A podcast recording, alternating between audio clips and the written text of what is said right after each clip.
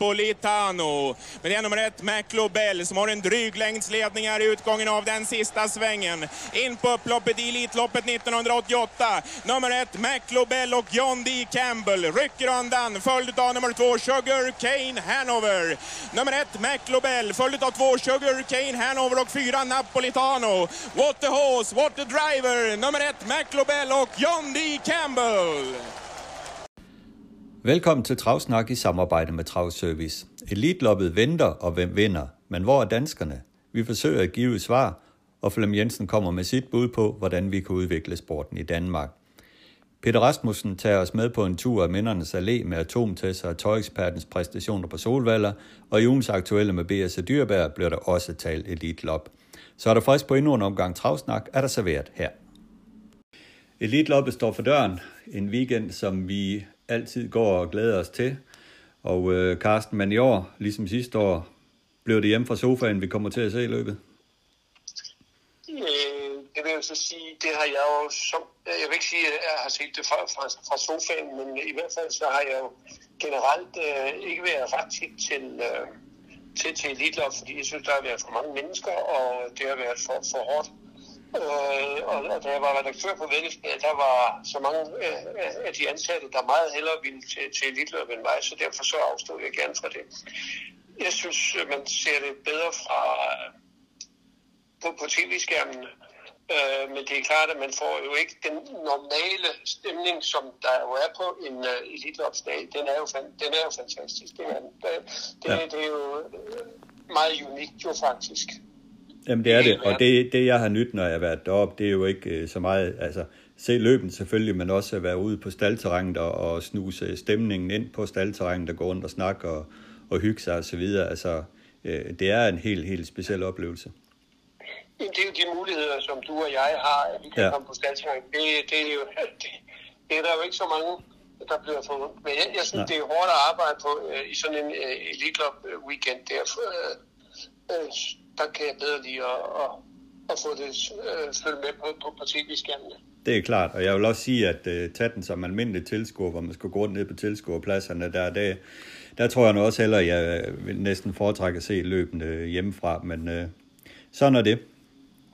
Men altså, da jeg var yngre, jeg kan da huske, at vi i 80'erne, der kørte vi jo op til Solvallet. Der havde man jo ikke løb om fredagen, men der havde de så lørdag, og vi kørte jo nok så meget tidligt hjemme fra lørdag, og var så til løb om lørdagen, og så søndag, og så hjem igen efterløbende søndag, og så var vi hjemme der på et eller andet tidspunkt mandag morgen. Ja. Også været med tog, kan jeg huske, hvor vi har haft lavet togture, det har med SVU.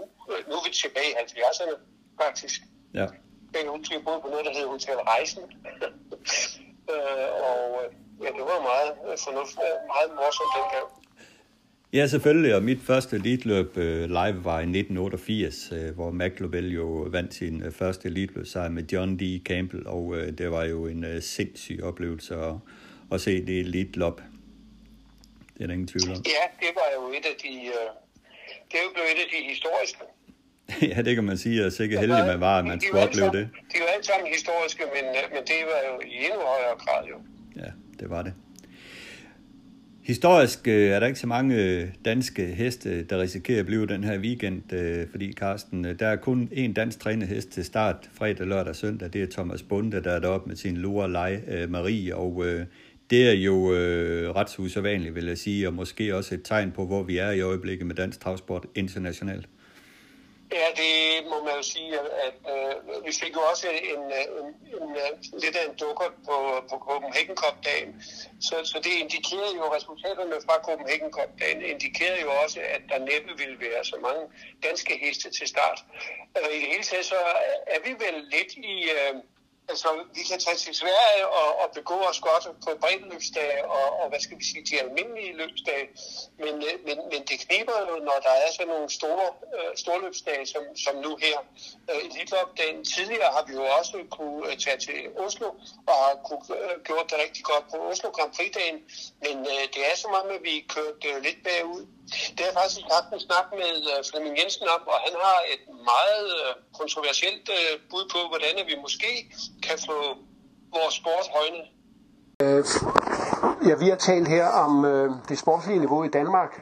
Vi havde ikke for mange heste til start på Copenhagen Cup-dagen, og nu er der en Elitlops weekend, hvor der slet ikke, hvor der kun er én dansk trænet hest til start. Flemming, hvad er der gået galt i Danmark?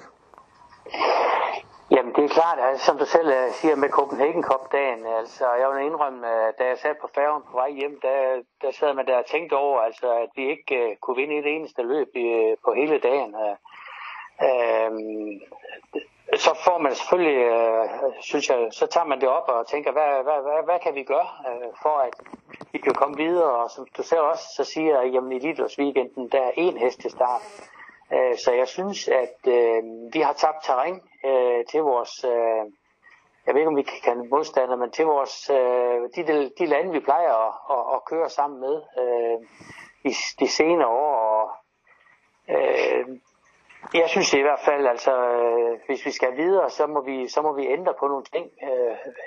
Vi kan ikke fortsætte, som vi har gjort.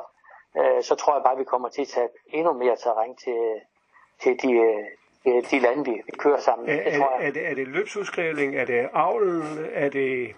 Ja. Jamen altså... Ja, men jeg tror da, at vi skal prøve at skrue på alle parametre. Det tror jeg faktisk. Men altså, hvis man sådan kigger, så synes jeg måske nok, at man kan sige, at Italien, Frankrig, også Sverige, de kommer måske med nogle lidt mere moderne blodlinjer, end dem vi kan byde i Danmark, altså dem vi har. Og det, når man sådan kommer til at analysere det, så kan vi jo se, der står jo moderne blodlinjer i Danmark, men de jo bare registrerer svensk. Det er jo blevet sådan, at de der gode hopper, jamen de bliver registreret svensk, fordi altså priserne i Sverige på åringer, jamen de er bare højere, og det er klart, at så gør folk jo det, når de kan se, at de kan komme med på de aktioner, der er. Vi kan jo bare tage eliteaktionen nu her om en uge. Jamen der er jo flere hester, der kommer fra Danmark, men er registreret svensk. Så jeg tror helt klart, at vi mister en kvalitet ved, at det er sådan. Kunne man forestille sig, hvis vi, hvad skal vi sige, åbnede stambøgerne således, at danske heste i anførselstegn blev svenske, og svenske heste i anførselstegn blev danske? Altså vi havde lavet en fælles stambog. Var det en mulighed? Ja, absolut. Altså det er jo også lidt det, jeg var inde på faktisk. Altså vi kan jo se... inden for galopsporten, der kan man jo være med i overgangsløben, uanset hvad. Hvis man har en dansk registreret hest, så kan den jo også være med i de svenske overgangsløb. Og det synes jeg måske, at det er en tanke værd, at det måske kunne blive sådan, at dansk registreret heste, jamen de kunne måske også anmeldes til overgangsløben i Sverige, og ligesådan modsat de svensk registrerede heste, de kunne anmeldes til overgangsløben i Danmark. Altså ligesom for at... Vi har jo heller ikke for mange penge i overgangsløben, og det er jo egentlig det, der styrer det hele, at der kunne blive en større mængde at vælge på den måde. Og jeg tror, det kunne give lidt konkurrence, og det er måske den måde, vi kommer videre på. Konkurrence, det plejer jo at gøre tingene bedre, faktisk. Men du foreslår faktisk, at dansk travderby, dansk travkriterium, dansk opdrætningsløb, for at tage de tre største, de skulle åbnes for svenske og måske også norske heste? Ja, det synes jeg. Det vil jo give et utroligt pift, i stedet for at der måske er 600.000 i derby. Jamen så kunne der måske lige pludselig være 1,5 million. Det gør jo, at de danske opdrættere, de har større chance for at få flere penge for deres afkom, den dag de skal sælge dem. Det gør også, at de måske kunne købe lidt mere moderne blodlinjer at avle på, og frem for alt så, at de kunne holde dem dansk. Altså, jeg tror, det er i hvert fald det er en tanke værd, og det er noget, man skulle tænke på. Det tror jeg, det er. Men vi kunne jo også risikere så, at de 6 første pladser i sådan et løb der simpelthen bare blev taget af svensk trænede heste, svenske heste, og så står vi tilbage med æben og har sendt en hel masse penge udenlands. Det vil vel næppe være populært overalt. Jamen det er også derfor jeg siger, altså det er jo vi skal jo også først bestemme, om vi vil det her, altså om vi vil videre, og om vi vil være med til at kunne konkurrere på de der højpladser, og det er klart, at der vil selvfølgelig være nogle af de blodlinjer, vi har, som ikke vil kunne række længere, men altså, jeg tror ikke, der er nogen vej udenom, hvis vi vil være med på Eliteløbsweekenden, og vi vil kunne følge med på Copenhagen Cup-dagen, så tror jeg, at vi er nødt til at tænke anderledes og prøve at frem for alt at investere i nogle mere moderne blodlinjer. Det tror jeg, vi kommer til. Men for at være med på de to løbsdage der, så kræver det vel også, at man jo har forberedt hestene til at kunne præstere ypperligt på et tidligere tidspunkt end ellers. Jo, men det er klart, at den dag, vi ligesom måske kunne slå os sammen, det bedste ville jo være både Sverige og Norge. Jeg ved ikke, om det er så realistisk, men i hvert fald Sverige har vi jo et samarbejde med allerede rent spilmæssigt. Så tror jeg, at vi vil have betydeligt større chancer for at udvikle vores heste og komme med i den konkurrence, vi skal for at komme videre for at få de bedste heste. Jeg tror, det vil være godt på flere barometer. Det tror jeg. Ja.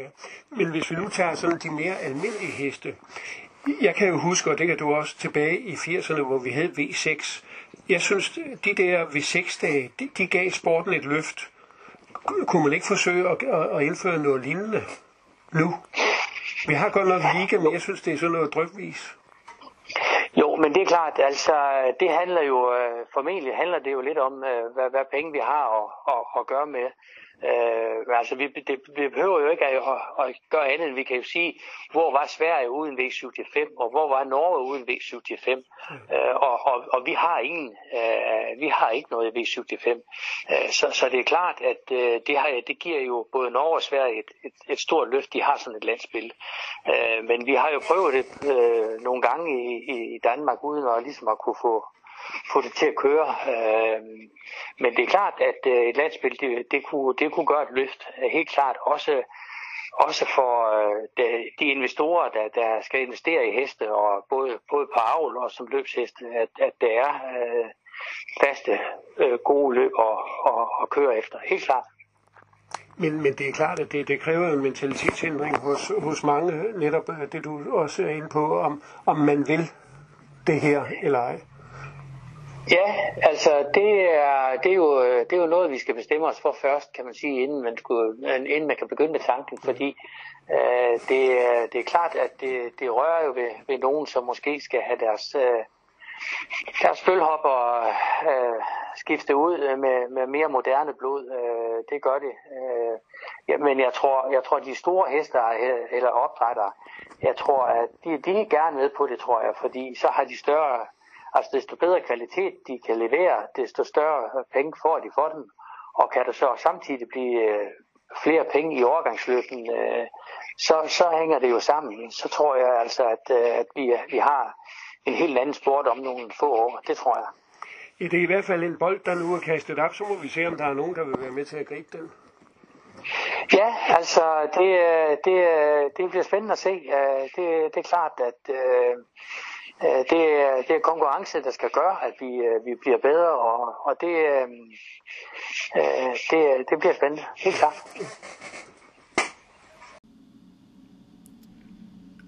Og Flemming Jensen, han snakker her om et forslag, som han har tænkt på vej hjem fra færgen fra Copenhagen Cup, og det er jo et ret kontroversielt forslag, kan man sige, som måske blev svært at gennemføre, men jeg kan godt se... Jeg kan godt se ideen i det her med, at der er jo rigtig mange danske opdrættere og topopdrættere, der satser stenhårdt med det bedste hængste, FaceTime, Bourbon, Muscle Hill og så videre. Men hver der ikke så mange penge i dansk travsport, så vælger de jo at lade den svensk indregistrere og flytte ud af landet. Og det gør jo, at det danske, det opdræt, der står med DK bag sig, ikke har den samme kvalitet, som det kunne have haft, hvis det var sådan, at man slog stambøgerne sammen. Ja, fordi vi kan sige nu, de danske, de heste med DK bagved, der er til start i Eliteloppet-weekenden på, det er jo Dubois to heste, Fascination og Eqrid, ikke?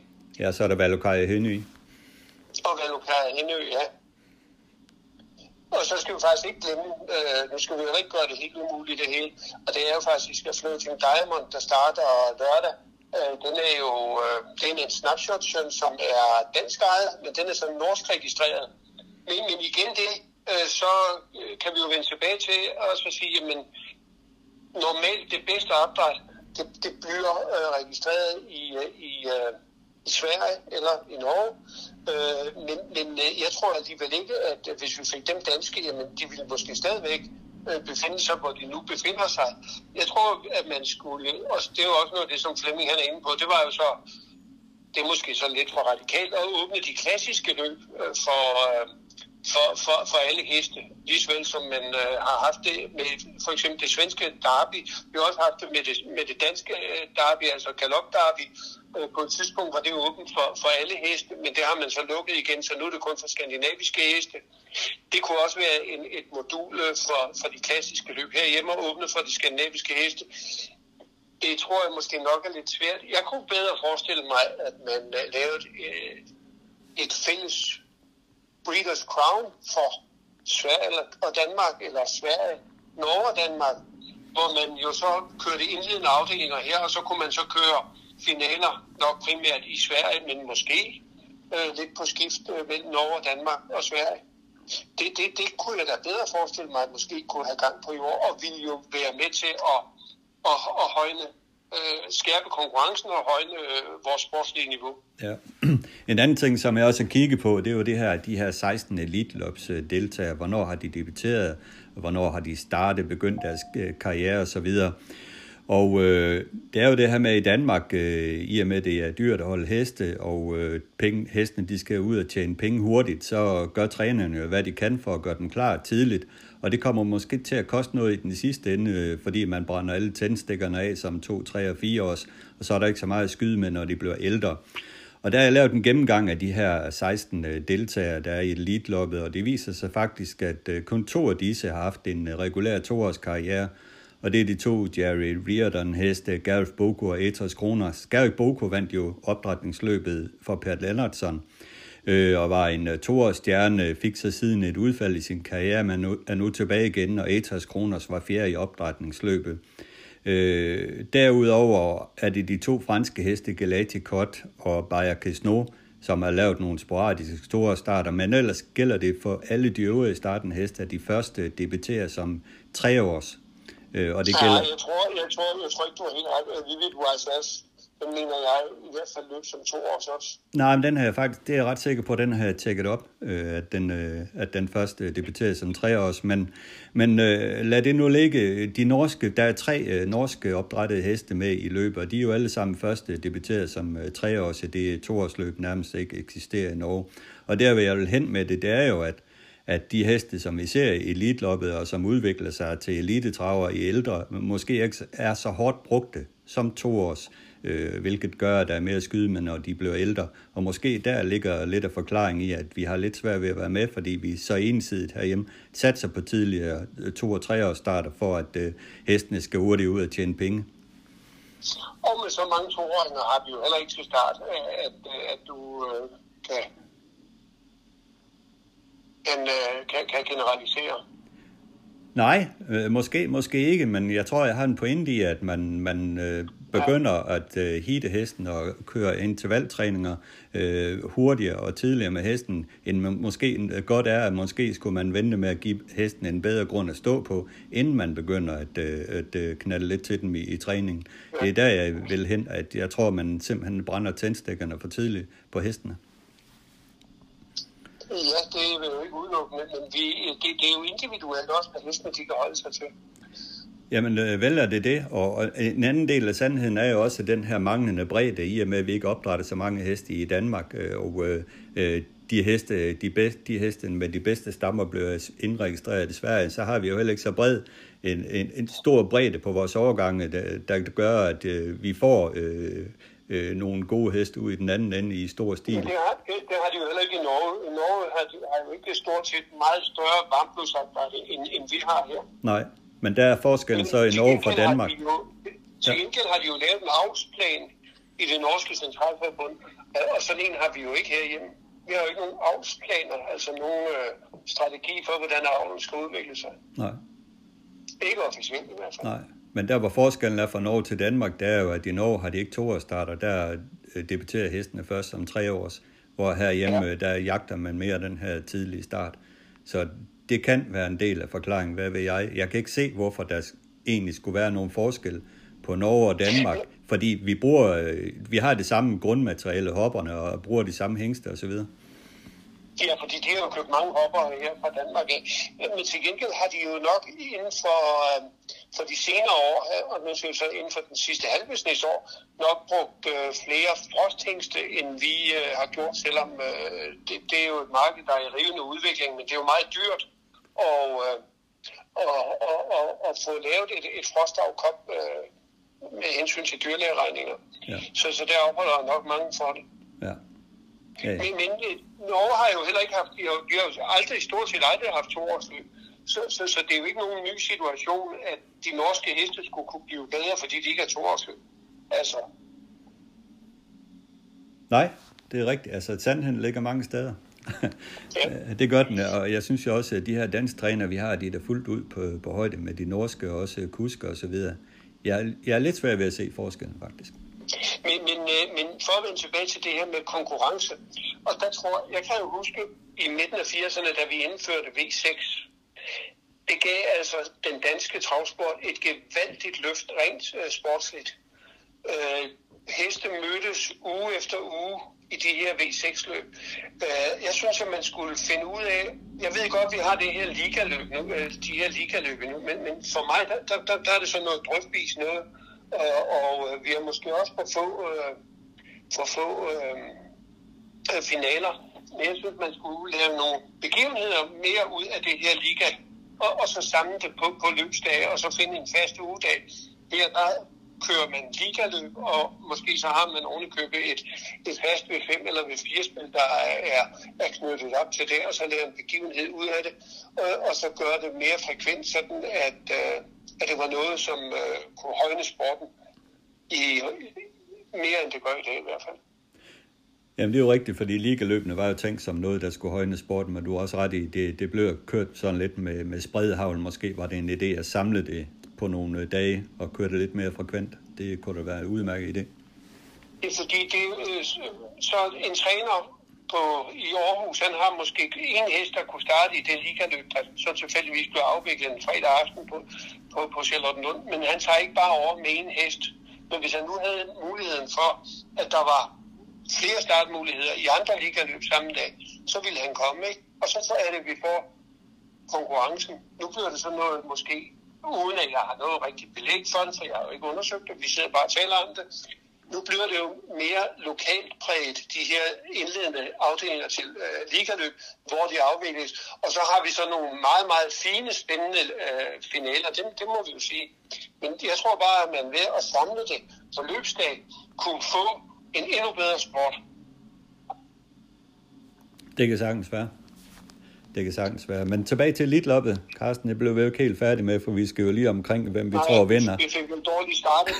Ja, det var det. Eliteloppet, det ser jo ret åbent ud på papiret. Har du en favorit? Ja, det har jeg jo, og det er jo Cockstyle, som jo vandt løbet sidste år. Den var nummer 2 år mod, men fik jo så sejren efter Propulsion blev diskvalificeret. Jeg har overbevist ham med Viblet Vejs, som starter i 6. løb, første afdeling, at den vinder den indledende, men jeg tvivler på, at den har bentøj til at klare anden gang. Jamen det kan være, og det er jo det, man spekulerer på med Viblet Vejsas. Det er jo også den, jeg har nævnt som favorit hele vejen igennem, og det er jo spørgsmålet, om den klarer 2 heat, men den har holdt lang pause siden sidste start, og det bør betyde, at den står med 4 friske stænger her på søndag og klar til 2 heat. Ja. Men det er jo op til bevis. Ja, det er det. Ja, men en hest, som jeg har set mig mere og mere lun på, det er jo den her Don Fanucci-sæt. Op til starten på ugemugger, der udtalte Reddén jo, at den hest, der han trænede så hårdt, som han aldrig har trænet en hest før. Og der gik den godt, og med lidt hvile i kroppen og opladning til løb her, så kommer der en hest i topform. Ja, det er jo det, der er problemet, men med en silstrøm i vognen, så må han ikke kan løse det. Han er jo ikke en helt novice, så... Med en god placering i indledende heat, så kan det være en rigtig stærk kandidat i finalen, den her Don Fanucci-sæt, som jo har pacer-stamme, hvilket også er meget spændende. Ja, og så blev det jo også interessant at se i Eqrid. Den er jo sådan nærmest trådt lidt i baggrunden. På et tidspunkt, så var den jo kæmpe favorit til sejren. Ja. Men så kiksede den jo i Åby Store Pris, og så er den så glædet sådan helt bagud. Ja.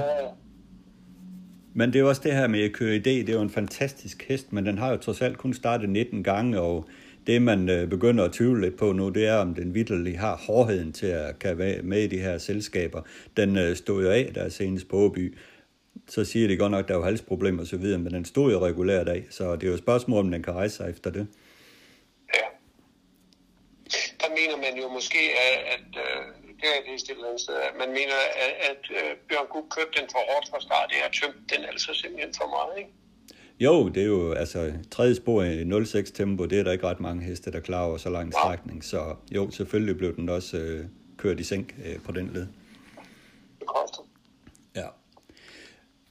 Men under alle omstændigheder, så skal det nok blive et godt elitelop, og det er der ingen tvivl om. Og en, der har oplevet eliteloppet på tætteste hold, det er jo træner Peter Rasmussen, der i 2001 oplevede et af sit livs største succeser med Atomtest, da den som den første danskfødte hest kvalificerede sig til finalen i eliteloppet via en tredjeplads, og senere i finalen blev femte, og han oplevede også at vinde Harper Hanovers løb med tøjeksperten, og det kan I høre ham fortælle om her.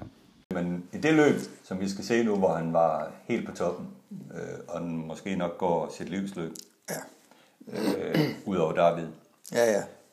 Er en indledende afdeling af Eliteloppet på en lækker sommerdag, kan man se. Ja, det var sindssygt godt vejr i Stockholm der, det må man sige. Ja, 2001, indledende afdeling med nummer 1 er det Friedhan Samra, nummer 2 er Victor Tilly, så er det nummer 3, det kæmpe store hus af en hest, Solar Efe. 4 Fanny Doll, der også var en stor hest. 5 Not a Space Case. Atomtest på nummer 6. 7 Etienne Royal. Stageren, der var i sprinterløb. Og så fra, jeg tror, han var fra New Zealand eller Australien. En af delene, Lyle Creek, med Anthony Bott. Og nu genså løbet her igen som forberedelse til det her. Jeg må sige, at Flemming Jensen, han var delen dyt med åben den dag. Ja, han var skarp der. Han kører, og det kan godt være, at Atomtest går til livsløb, men jeg tror altså også, at Flemming Jensen, når han ser tilbage på sin karriere, så vil han sige, at han kører et af sine livsløb. Ja, nu er Flemming jo en meget ydmyg mand omkring de der ting der, ikke? Men han var rigtig på hugget, og Flemming er vel også en storløbsdagens mand, kan man sige, ikke? Altså, der er han fandme skarp. Ja, der er han virkelig. Ja. Man kan godt se forskel på ham, respekt for det, på, når han kører på en almindelig løbsdag mandag aften i Skive, når det så er store løb, så er han virkelig bestemt. Og sådan en som Atom, der går uden sko og sådan noget, der var Flemming jo lige enorm med en rasp, når jeg havde pillet skoen af, og lige sådan, vi filer lidt her, ikke? Ja.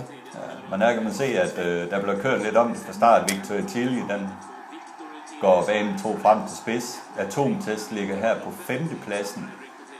Sådan lidt i inderbanen her, og man kan se, at de kører internationalt. Fanny Doll ligger foran, de kører sådan lidt i halsbro og så videre. Men så åbner der sådan en plads indvendig, som tredje hest. Yeah. Og så er det så, at der kommer Fanny Doll kommer ud af banen, og så går han lige frem, Flemming der, går ud og markerer anden spor. Ja, han kører internationalt, lad os sige det sådan her. Skutter lige ud foran en der. Og slipper en frem, så han får anden på udvandring. Men du ser jo tit den her slags kørende i, for eksempel i eliteloppet. Ja. Altså, der er meget små marginaler her. Ja, og Flemming har sgu læst på lektien og med på noderne, ikke? Ja. Ja, det synes jeg, det er jo virkelig genialt. Ja, det må man sige. Ja. Spare på kræfterne og få tilkæmpet sig en superposition, uden det koster noget. Ja. Og Stjøver, han kører der, så kommer Etienne Royal i tredje spor, han kunne som vendt ikke hænge på, og Stjøver, han kører den her famøse Joyride Sulky, som han kørte i den gang. En hver gyngevogn, men sådan var det, og så kommer han så Atomtest i tredje spor ind i sidste sving, og angriber jo fantastisk. Ja, der var vi jo ved at tænke, hvad sker der her? Ja. Så der fik han trækker lidt. Der trækker han i vattet på vej ind i opløbet, men altså Victor Tilly var jo godt gået, og så kommer den her Solar Efe ude i tredje spor og suser frem og vinder faktisk. Så Men han kæmpede helt til stregen. Ja, altså, når man ser det løb her, så ser han en lille længde efter Victor Tilly, ikke? Ja, altså, så. Og der er han altså ude til frisk luft de sidste 600-700 meter i sporen. Ja. Så ej, det var... En lille krølle på det, faktisk. Det var jo en lille andelstald, der havde Victor Tilly på en 5-6 mand. Ja.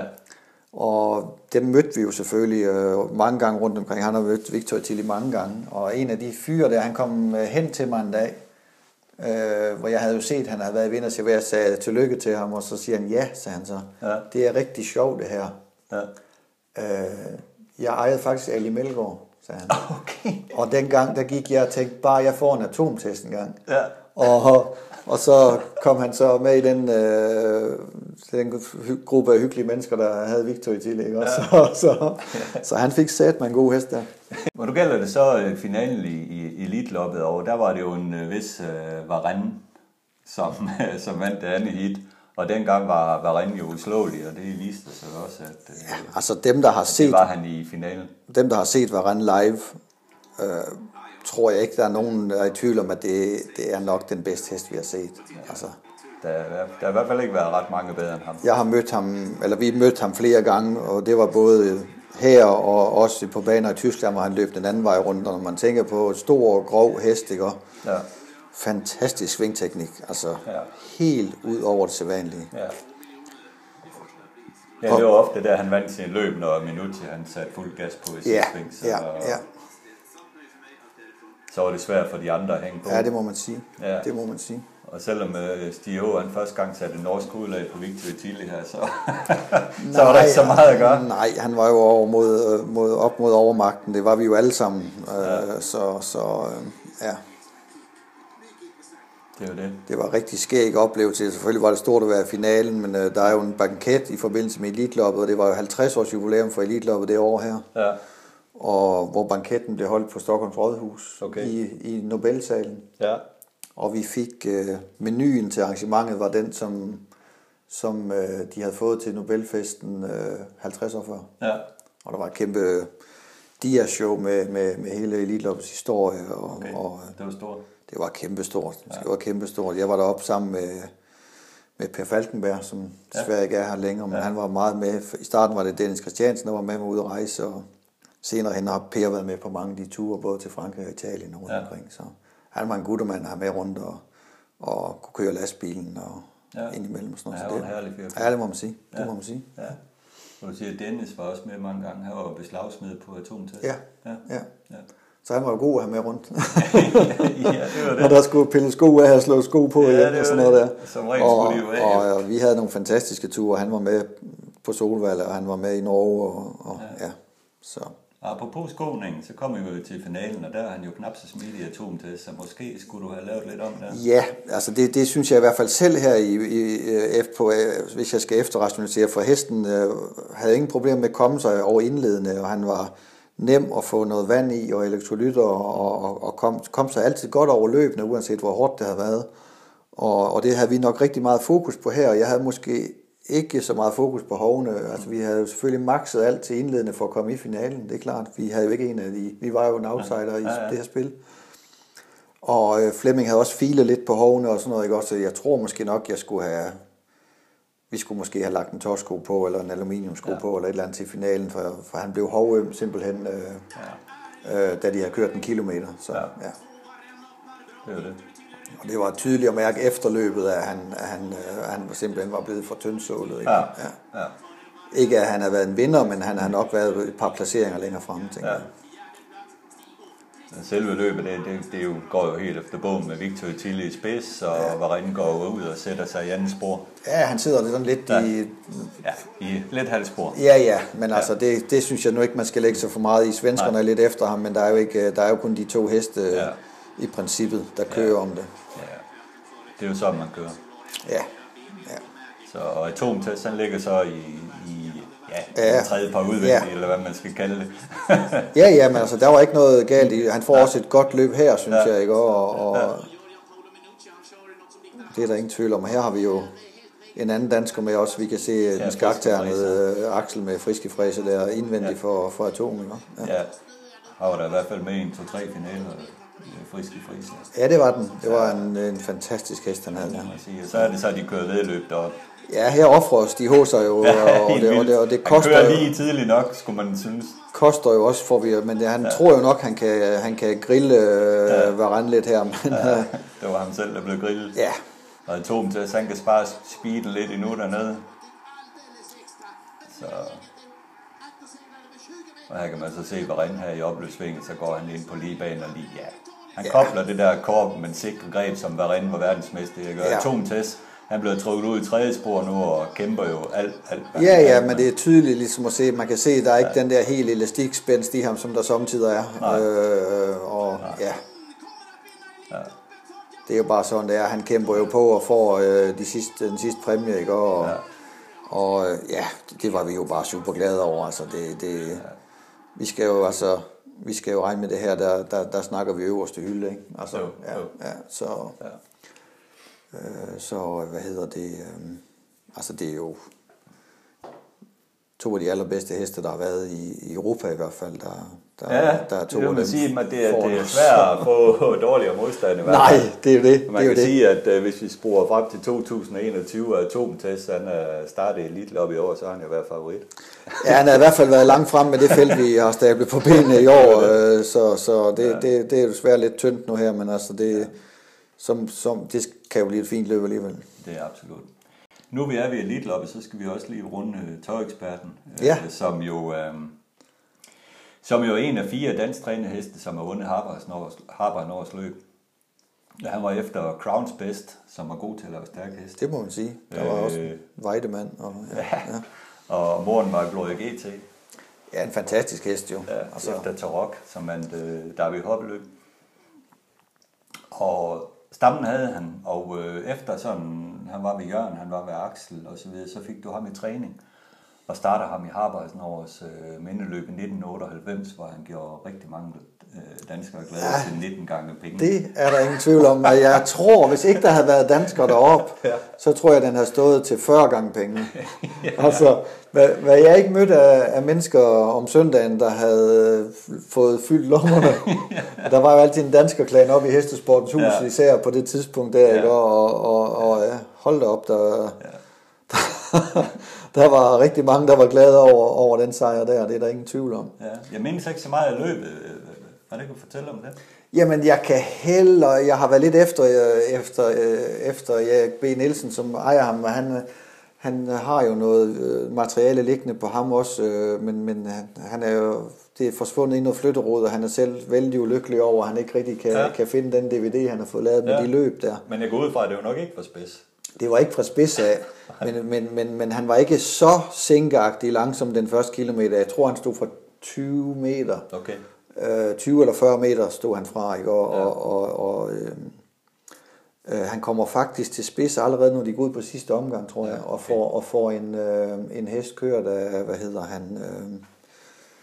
den langhårede belgier der. Fabek. Ja, han kommer og kører med en, der hedder XL, tror jeg, som kommer op og tror, han kan... bare lige køre forbi den der, ikke? Men han trækker bare fra, og han vinder skidt lidt. Ja. Han var jo en dieseltøjekspert, når han først kom op i fart. Så... Ja, han havde jo en gammel skade på et bagben, der gjorde, at han havde behov for ligesom at finde sit trav og finde sine... Altså hvis du presser ham for meget i starten, så kunne han ikke få det til at stemme. Og det var en kronisk skade, som vi ikke rigtig kunne gøre noget ved. Det var vi nødt til at leve med, og derfor passede Flemming jo fantastisk til hesten. Han stolede 100% på hestens styrke, ikke? Og han kunne jo måske rende 17-18 stykker den første kilometer, men så kunne han til gengæld rende 12-13 stykker de sidste 2 kilometer. Ja. Og det var jo helt exceptionelt. Altså. Og mange gange var det jo ude i sporene, ikke? Og det var en vanvittig oplevelse, vi havde i forbindelse med Harper. Så jeg kan huske efter mål, da jeg kommer ned til Flemming og får tjekken af ham og sådan noget, der springer der et par svenskere ud på banen og lægger sig ned, ligesom om de beder til en mand fra en anden religion, ikke? Og råber Flemming Jensen er Gud, ikke? De er nok også tjent lidt. Og de hopper op igen, og en af dem snupper Flemmings pisk, ikke? Okay. Og han render rundt på banen, ligesom om han har fået det største trofæ. nogensinde. Og Flemming, han kigger rundt, kigger han over på mig, hvad skidt der lige der? Flemming er jo en meget, meget besindig og rolig mand, der skal meget til at bringe ham i affekt, men, men det var helt fantastisk. Altså, det var det Eliteloppet, den stemning der. Ja. Og Carsten, du mindes måske også atomtest fra dengang i 2001, hvor Varane og Victor Tilly kæmpede i en duel i spids, og hvor han gik et topløb. Atomtest? Ja, atomtest var jeg faktisk med i Eliteloppet mere end en gang, som jeg lige... Det var den som 5 års, ja, men der gik det knap så godt. Der galopperede den fra start i indledende heat og blev 5.-6. over mål. Ja. Men var det ikke her også, hvor vi havde Frække Frederik med, også han var med 2 gange? Det kan sagtens være, ja. Ja. Så, jo. Så dengang der havde Dansk Travsport jo i hvert fald noget, der kunne hævde sig.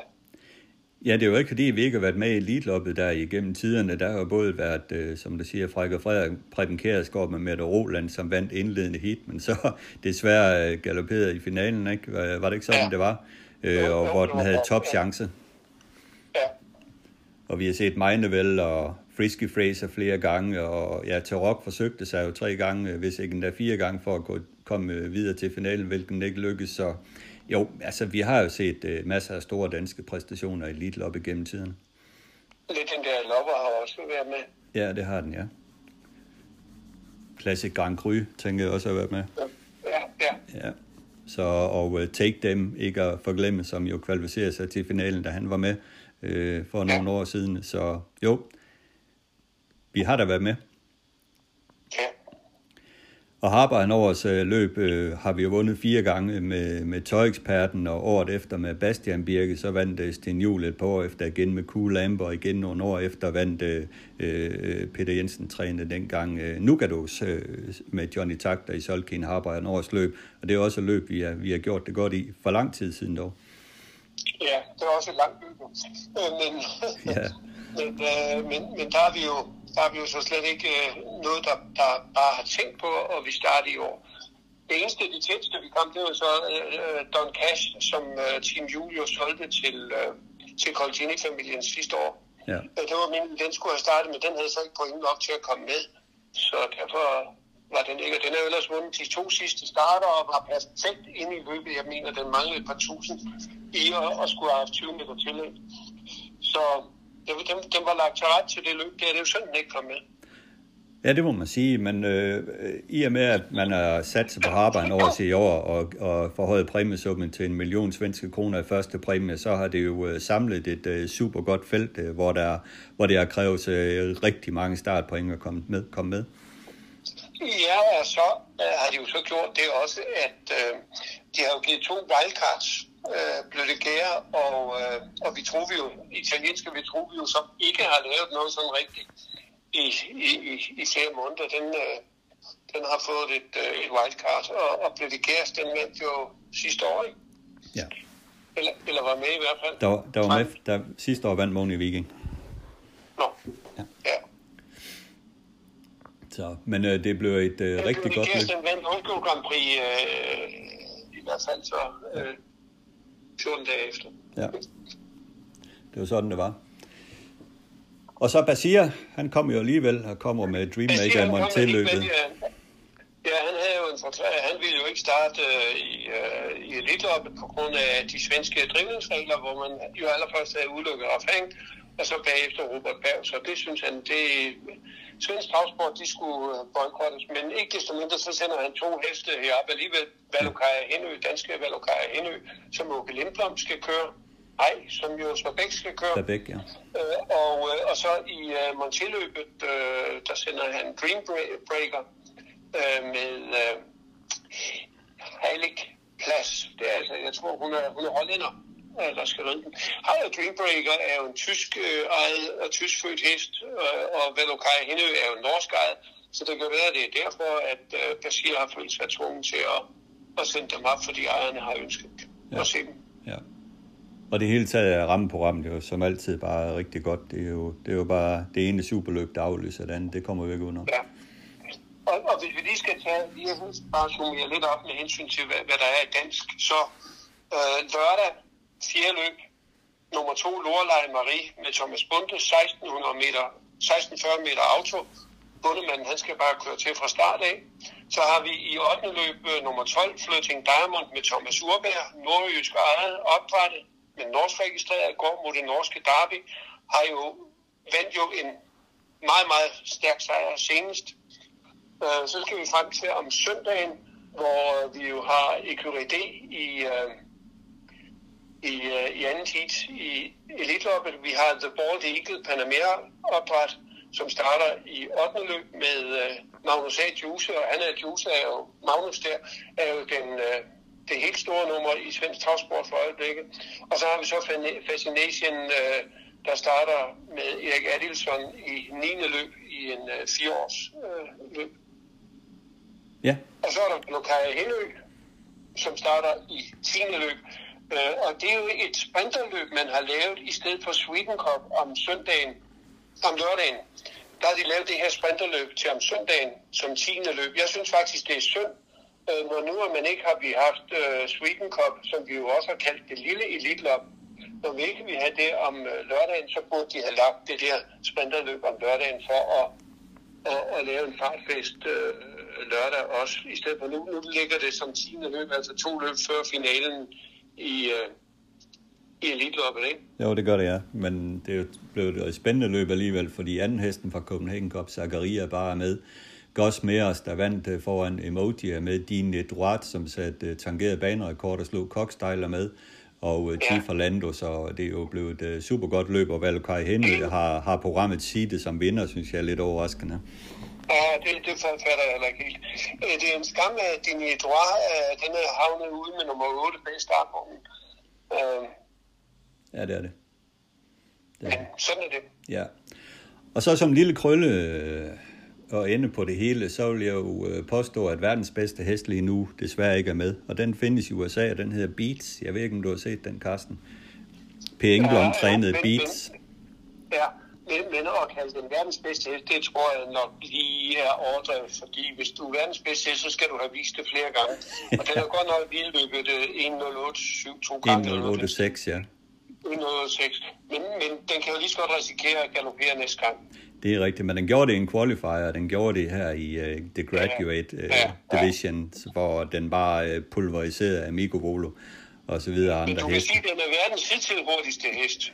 Ja, det er rigtigt. Men det er verdens bedste hest. Nej, det er den ikke noget.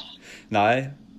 Men vi mangler de der amerikanske kanoner, ikke? For 3 måneder siden ville vi jo kalde FaceTime på bongenverdenshest. Har du glemt det? Nej, du ved jeg godt. Det er friske varer, man gerne vil se på hylden, ikke?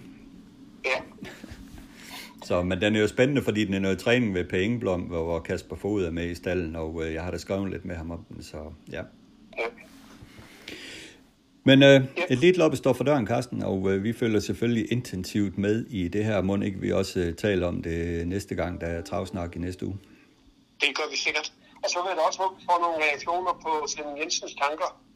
Absolut. Bare kom med den. Vi tager mod alle refleksioner omkring det her i en snak omkring fremtiden i dansk travsport.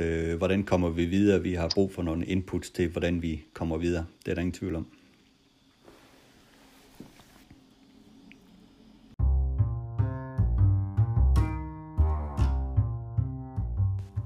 Ugens aktuelle med BS og Dyrbær.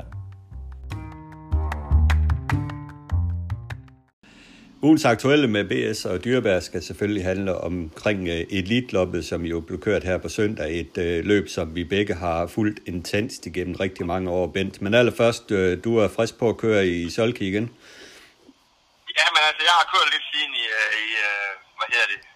i søndags ude på banen og træne hesten, og det går vældig fint. Jeg bliver vældig træt, når jeg er færdig, og det er ikke sådan, at jeg skal springe rundt med hesten og lukke i fold og rensbokser og alt det der endnu. Så det kan benene ikke bære dem. Det er klart, at kroppen har været mere eller mindre i stående mål, at skal lige trænes op igen nu, men nu tager vi som test på mandag, og jeg tror nok, det skal gå. Det lyder rigtig godt. Og Eliteloppet i år, hvad synes du om det? Vi har jo tidligere været inde på, at det er måske lidt en tynd udgave i år. Jamen, det er faktisk blevet bedre, end jeg frygtede, det vil blive, synes jeg, for det er gode heste der med, og så siger vi altid, at det er en lidt forbedret udgave af en svensk udgave. seniordivision, men det har det jo været i mange år. Jo, ikke? Det vi mangler, det er jo en eller to over fra den anden side af Atlanten, og så en eller to franskmænd mere. Og så ville jeg jo gerne have haft set Hail Mary. Det er en af mine favoritheste i Sverige, og det tror jeg også Robert Berg vil, men det er jo så andre grunde til, at de nok den ikke kom til start, og de andre, vi snakker om, det er lidt af de samme grunde, og Amerika, det har vel ikke rigtig noget at byde ind med i øjeblikket. Den ene, der var tale om, ja, den blev syg, ikke? Så sådan er det desværre, men nu kører vi med dem der, og jeg synes, det ser ganske fornuftigt ud, og frem for alt, så gav jo lodtrækningen, synes jeg, til begge hit, gjorde, at det blev meget mere åbent, end det på forhånd så ud til. Ja, absolut. Altså, og det er jo et løb, hvor der bare ikke rigtig er nogen fribilletter, og det kræver jo en hest, der kan gå 2 heat i toptempo på dagen, så det er jo bare løbet, altså, virkelig kræver hesten. Jamen det er det, og det bliver normalt ikke en, skal vi sige, en fuser, der vinder i det livet op, jo vel. Som du selv siger, så skal de først og fremmest gå 2 heat, jo ikke, og de skal åbne balt og tåle, og faktisk gå via sporene, ikke, og... Måske, det er sjældent, det bliver taktik i de her 1600 meter afstart i Eliteloppet. Der bliver kørt for fuld hele vejen, ikke? Og det skal der noget af en hestkilde kan gøre, så vi glæder os til at se dem. Absolut. Og hvis vi kigger på det første heat, så hedder det med nummer 1 Vivid Vaisas, Moni Viking, Million Dollar Rhyme, Etos Kroners. Så har vi Higo de Poo, Bayer Kessnot. Undskyld. Der fik jeg lige bladret lidt for hurtigt her. Det var Etos Kroners. Ja, Higo de Poo, Bayer Kessnot, Cyberlane og Don Fanucci sæt. Ja. Og det var det første heat.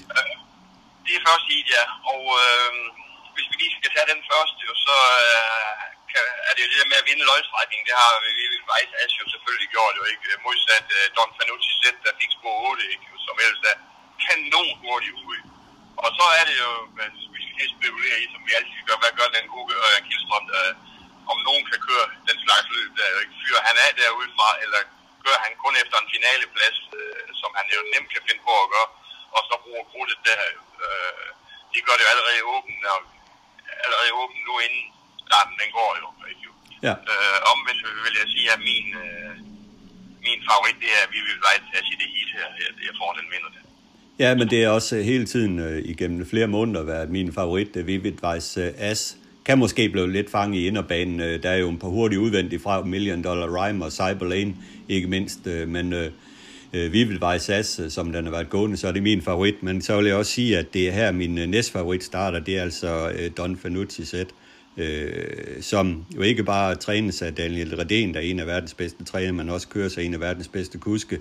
Og jeg bemærker op til starten på Umeå, der udtalte Redén, at han har aldrig nogensinde trænet en hest så hårdt, som han har gjort med den her Don Fanucci-sæt. Og den gik faktisk et topløb og holdt hele meget fra sig. Og du ved jo også godt, Bent, når man topper en hest på den måde, lige giver det lidt fred og ro, så kan der indfinde sig en utrolig topform. Ja, og det er ingen tvivl om, at han har vældig stor forstand på os, Redén, og det er det, han har prikket efter, og det... Det skulle undre mig, at han ikke trækker ret igen, jo ikke? Og så er der kun lige... Altså, havde den haft på 1, 2, 3, 4, så var jeg slet ikke i tvivl. Men som jeg siger, jeg tror ikke, den vinder den indledning. For jeg tror ikke, han vil tømme den der Kildstrøm. Han vil vinde en finale, det vil de selvfølgelig alle sammen. Men om nogen kan finde ud af det der, så er det jo absolut ham. Så ved jeg godt, at han kan få dårlige spor i eventuel finale også, jo ikke? Men så tror jeg, at der bliver kørt for fuld der. Så det tror jeg, du var fuldstændig ret i.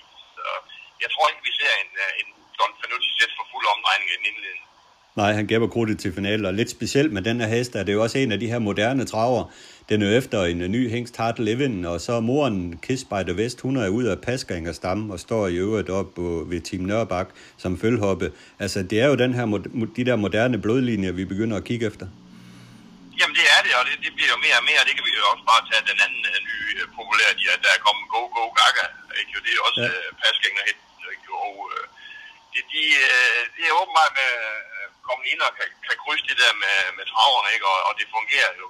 Og der er både mere fart og styrke i dem, når de kommer fra Paskeringer, uden jeg har fulgt med i Paskeringer-sporten. Men det ser ud til, at det er det rigtige kryds, og det vil vi nok se mere og mere fremover.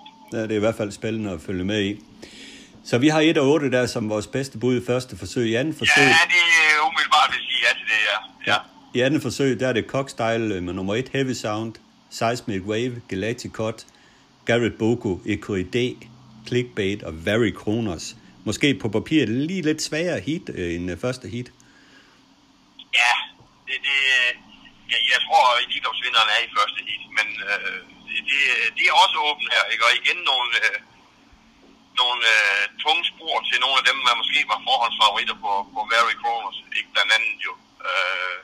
Men jeg vil sige en hest, den forsvarende mester, den imponerer mig i København, Cockstyle. Den gik ud der for første gang i, hvor mange måneder var det? Det var første gang i år i hvert fald. Ja. Ja. Gik udvendigt. Det skulle ikke køre der verdens bedste kurs, synes jeg. Nej, Vincenzo Gallo. Ja, men den var alligevel stærk hele vejen ind, synes jeg, ikke? Og hvis den går frem med det heste, de normalt gør, så kan vi snakke om han topper Don Fanucci set jo, ikke? Så vil det jo være en Cockstyle, der er mindst et sekund bedre nu, ikke? Og på Solvallet også. Og ja, så nærmer vi os altså en toppræstation fra den side af, jo, ikke? Så det er min favorit i det her indlændende der. Jeg vil sige, at jeg har svært ved at udpege en favorit i det her løb. Gareth Boko imponerede jo meget her senest, der kom utrolig flot tilbage. Var jo med som 2-års i svensk opdrætningsløb og vandt dette, og fik så et udfald derefter, men Jerry Reardon har virkelig fået den på benen igen. Og den går i hvert fald et hit. Om den så klarer to hit, det er så noget andet, men et hit skal den nok klare. Så den tror jeg ret så meget på. Very Kroners er også manges favorit, men jeg har noteret mig, at den er startet 2 gange på sprint og galoperet begge gange fra spået af. Der kan den godt få det svært. Og så er der det helt store spørgsmålstegn Eqrid, hvor den står henne i det her selskab, og hvor den er henne rent formmæssigt. Det er jo den store joker Eqrid. Ja, det er den store joker, men jeg vil sige, jeg har været imponeret af hesten jo, men ikke sikker på, at den er hård nok, den der Eqrid. Jeg synes, den ligger lidt af, når det gælder.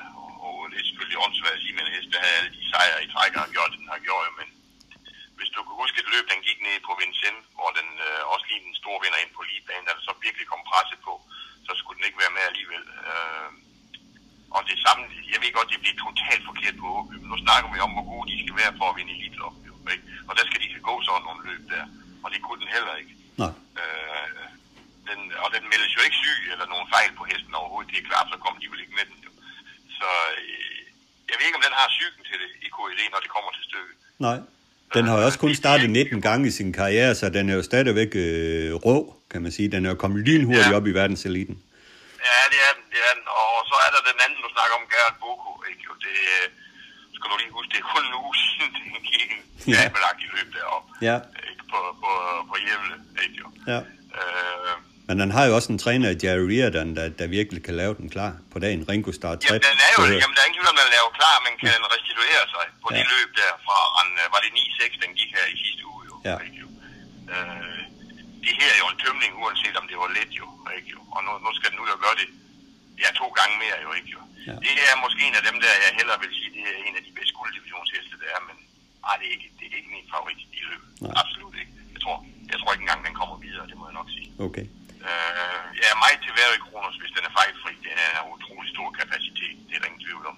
Ja. Men som du selv siger, den har ikke vist sig sprinteregnet jo, men omvendt så tror jeg også, at Erik, han er en dygtig kusk. Han vil også køre her efter stensikker og komme på finalen, og jeg tror virkelig, det er en af dem, der har fordel af hit 2. Det kan det sagtens være. Det er helt sikkert, hvis den kan holde sig i ro i begge løb. Ja. Stadigvæk, Cockstyle har jo vist det, ikke? For han har vundet Eliteloppet en gang, ikke? Og som jeg siger, den hest, den startede vel lige på det rigtige tidspunkt her i Copenhagen Cup med at kan komme ovenpå igen til det her, jo, efter min mening, ikke? Og som jeg siger, den skal jo gå frem med den udblæsning, ikke? En solvaller i solskin, og den gik, var det 10-0, den sprang på Lund. På Lund, ikke jo? Ja. Jamen, det skal alle dage være 9 eller bedre, ikke? Og det rækker et stykke i de her felter her i år, synes jeg jo. Ja. Så det er åbent, og det bliver spændende, og vi glæder os som små børn, som vi altid gør, ikke? Og pisse i til at rent udsagt over, vi skal sidde hjemme i sofaen i stedet for at være på plads, jo, ikke? Ja. Jeg synes også en lille ting fra løbet også er bemærkelsesværdigt, det er Reardon, der bruger juicebrødrene 21 og 23 år til at køre sine heste. Altså, det er jo meget, meget, meget bemærkelsesværdigt. Jamen, det er stærkt gået, og det giver ham jo helt sikkert et kan du fremad også jo, også både som træner og for hesteejerne også, tror jeg, han tør at gøre det her, ikke? Og giver dem chancen, de unge kusker. De har jo også vist, at de kan køre de to brødre her. De er jo helt afstanding i øjeblikket også, ikke? Coming man, som det hedder jo, ikke? Var det ikke den ene af dem, der tog sejr nummer 500 her forleden dag? Det skal nok passe, ja. Han begyndte at køre, han har måske kørt bare det i 5 år kun, jo, ikke? Ja. Det er jo fremragende i svensk konkurrence, ikke? Og det er jo ikke, det er jo ikke kun B-løb, de har lagt at køre de her 2 drenge der. Så det er også stort, det har du ret i. Ja. I stedet for, som vi siger, vi altid ser Torben Skjælds soldater omvendt, vil jeg nu aldrig sige nej til at kunne få Gilstrøm til at køre, må jeg nok sige. Nej. Nej, men det her uforudsigelige, der kommer et par unge gutter ind i løbet, ikke, som ikke er vant til at køre de her selskaber, det kan jo åbne tingene på en eller anden måde. Det kan det. Det kan det, ja. Det er sjovt at se. Ja. Det er sjovt at se, ja. Bedste minde fra sådan en Elitlops weekend, hvad kan du grave frem af hukommelsen? Ja, der er ingen tvivl for mig. Det var... Jeg ved ikke, om du har hørt den her kopiat, og så pejntid en gang. Jo. Da de forlod feltet dernede af Bærs langside, at de øvrige, der var med, der var, hvis de kunne blive distanceret i det lige op, så var de jo blevet det, de andre, ikke? Og den fight, de bød hinanden der resten af løbet, der, og så glemmer jeg aldrig, da den taber den her famøse knækkemasse, pejnchip og galopperer, og han fortsætter bare med at køre, ikke? For han tror ikke, han er smidt ud, eller det betyder noget, det har de jo ikke gjort i Amerika. Nej, da han bare blev deklasseret. Ja, der var blevet deklasseret, så den anden plads, den nu fik alligevel, jo, ikke? Jo, men hold da op et par heste på den gang, jo. Det glemmer jeg aldrig. Nej. Og så har jeg minder om Varane. Den står stadigvæk for mig som en af verdens bedste heste nogensinde, ikke? Ja. Det var det mest hårde, vi har set. Han vandt det 2 gange, jo, ikke? Han vandt jo alt, hvad der fandtes, og dem blev aldrig sparet i løbet. Den imponerede mig også. Ja. Der har selvfølgelig været mange, og vi kan jo aldrig rigtig huske dem, når vi skal jo. Men det der... det der dengang med Kobiat og Pejnskib, det var stort, synes jeg. Det var det i hvert fald, og mit klart bedste minde, det er jo fra 1988, den allerførste gang, jeg var oppe at se Eliteloppet, og det var jo et legendarisk Elitelop med McLobel, som 4-årslig John D. Campbell. What a horse, what a driver. Først at se indledende hit med Sugar Kane Hanover og Napolitano, der hver især galopperede stort, og så kom tilbage og var 1 og 2, og så tænkte man, hold da op, det her, det er for vildt, ikke? Og så andet heat med McLobel, der bare blæser til spids og vinder ganske lidt. Ja, den kan jeg også godt tage med, den der, ikke? Og så skal man huske på en ting med dem der, vi har nævnt nu. Ali, Kobia, gjorde ikke, men de andre 3, 4, vi har snakket om, de har slået igennem i avlen også, jo. Ja. Ikke? Som top-avlshængste, ikke? Og præger jo avlen endnu den der i dag, mange af dem, ikke? Og også som morfar, ikke? Jo. Altså, det har været fantastiske heste, ikke? Og det er også altid spændende at se, når vi ser Eliteloppet. Er det noget, der vi hører mere om, eller er det bare en once-time, ikke jo? Ja. Dem, der vandt Eliteloppet, ikke jo? Mm-hmm. Og det, der også var så... Det, i hvert fald... Ja. Det, der også var så specielt dengang, det var jo, at dengang var der jo ikke noget, der hed YouTube eller noget som helst. Vi har jo aldrig set de der heste live før. Altså, nej. Det var jo noget specielt, når de kom til Europa, ikke? Og man så er det et fænomen som McLobel, og man læste om den i travrunden op til løbet, at den ville overhovedet ikke træne og stod bare stille, og indtil John D. Campbell kom på banen, ikke? Og kørte den, og alle de der ting, der var med til at gøre det mytisk. Ja, det var fantastisk. Det var fantastisk. Ja. Det var det sgu. Ja. Det var... Nej, sådan er det jo desværre ikke mere, synes jeg vel. Der kommer stadig kæmpe stjerner, ikke? Men der kommer jo aldrig... Ja, vi skal aldrig sige aldrig vel mere. Jeg tror ikke, der kommer den slags heste mere. Der sælger sporten så godt heller vel, som vil mindes på samme måde. Vel? Altså, skal vi kan prøve at tage en anden eksempel. Det er jo, at vi fik jo heller aldrig en ny tarok, hvis vi kører ind i den igen. Vel? Så kan vi sige, at Rudolf blandt andet, det var vel en langt bedre hest måske, ikke? En tarok jo, ikke? Ja. Og prøvet, men den bliver jo aldrig ind i et folks hukommelse, vel? Og det er jo igen det, vi siger nu med McLobel, Pejnskib, Varane og det der hold, jo, ikke? Vi glemmer dem aldrig, jo, vel? Fordi de har nogle personligheder også, de der heste, jo. Ja. Og som jeg siger, det gør det heller ikke, synes jeg, at de har avlet fremragende, vel? Jo. Altså, hvem har vi af dem? Jeg har jo Pejnskib og hvad hedder han, Varane. de løber endnu med afkom, der gør sig gældende. Ikke? Du ser tit, at Kusiador, han kommer med fremragende Varane-afkom minutterne fra Italien. Ja, ja, og som morfædre har de jo også haft enorm betydning, begge hingste. Absolut, det har været fremragende. Ja. Så, ja. Ej, det har været virkelig stort, det må vi nok sige. Ja. Så stort kan man nok ikke forvente, at weekendens løb kan blive, men trods alt følger vi jo selvfølgelig med. Jamen, det er klart, vi læner os tilbage i sultinen med en kold fadøl og hæpper på den og spiller lidt også jo, ikke? Og ja. Rammeprogrammet, synes jeg faktisk, der er fremragende som til vanligt, ikke? Der er jo masser af flotte løb, ikke? Ja. Harper han over os, ikke? Vi skal se den her, det er Master Pro, det hedder. Ja. Ultersteiner, der står med 5 i træk, ikke jo? Ja. Altså, jamen, hvis der er en tillidshest, der vinder Harpers i år, så tror vi får en ny verdensrekord i det løb igen. Ja. Det er jeg fuldt overbevist om, for jeg tror, at den går 13 deroppe fra spids, ikke fra spor 1. Ja. Så skal de ned på nogle giftige tider, de andre, og det ved jeg ikke, om de kan. Men det er det, jeg siger, så... Det var jo verdensrekord sidste år med Moni Viking, ikke jo? Ja. Altså jo. Var det ikke 11.9, tror jeg? Jo, der omkring, ja. Det var voldsomt tid over 3.000 meter. 3.000 meter voldsomt. Det er giftigt papir, ikke? Ja. Men det skal de løbe igen fra 40 meters tillæg, jo. Ja. Ikke for at vinde, jo. Altså jo. Så ej da... Vi glæder os, og det er værd at se ud til at være med for en gang skyld. Yes. Vi får Eliteloppet alligevel. Det gør vi altid. Tak for snakken. Det er godt, selv tak. Hej. Tak fordi du tog dig tid til at lytte til Travsnak i samarbejde med Travservice. Har du input, idéer, kritik, ros, ja hvad som helst til podcasten, så giv mig en mail på adressen henrikdyrberg@gmail.com.